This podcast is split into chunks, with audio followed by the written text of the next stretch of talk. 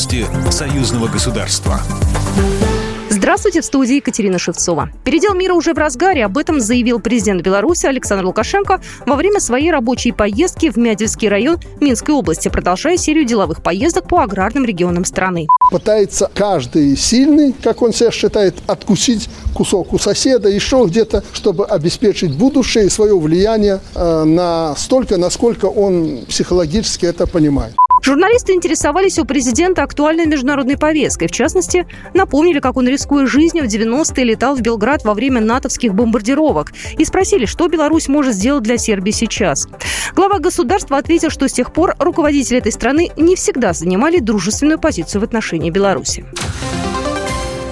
Вопросы перспективных направлений между Роскосмосом, Национальной академией наук Беларуси и промышленными предприятиями республики, имеющими отношение к космической тематике, обсудили госсекретарь Союзного государства Дмитрий Мезенцев и генеральный директор госкорпорации Роскосмос сообщили в Постоянном комитете Союзного государства. Стороны также рассмотрели вопрос разработки и создания российско-белорусского космического аппарата дистанционного зондирования Земли с последующим формированием космической группировки.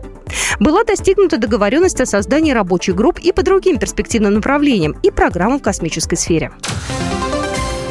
Беларусь и Россия обсудили реализацию пилотного проекта по установлению прямых бизнес-контактов, сообщает агентство Белта.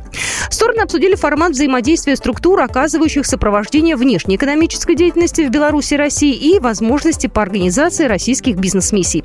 Представители Национального центра маркетинга подчеркнули целесообразность реализации пилотного проекта, направленного на содействие установлению прямых бизнес-контактов по линии предприятий двух стран. Белорусская сторона также отметила важность разъяснения белорусским и российским производителям условий участия в закупках, что будет способствовать активизации двусторонней деловой активности.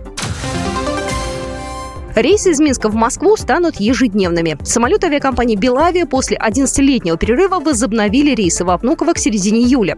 А с 8 августа по понедельникам и субботам вылет из белорусской столицы будет в 7 утра, а прилет во Внуково в 8.25. Вылет из Внуково обратно в Минск в 9.10 и прилет в 10.35. Как отметил заместитель генерального директора «Белавия», стоимость билета во Внуково будет точно такой же, как и в других московских аэропортах. В одну сторону билет стоит от 50 евро, а в обе стороны от 88 евро евро.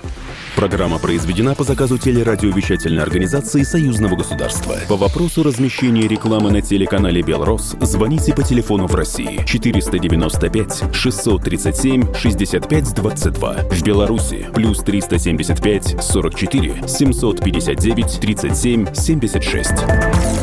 Новости Союзного государства.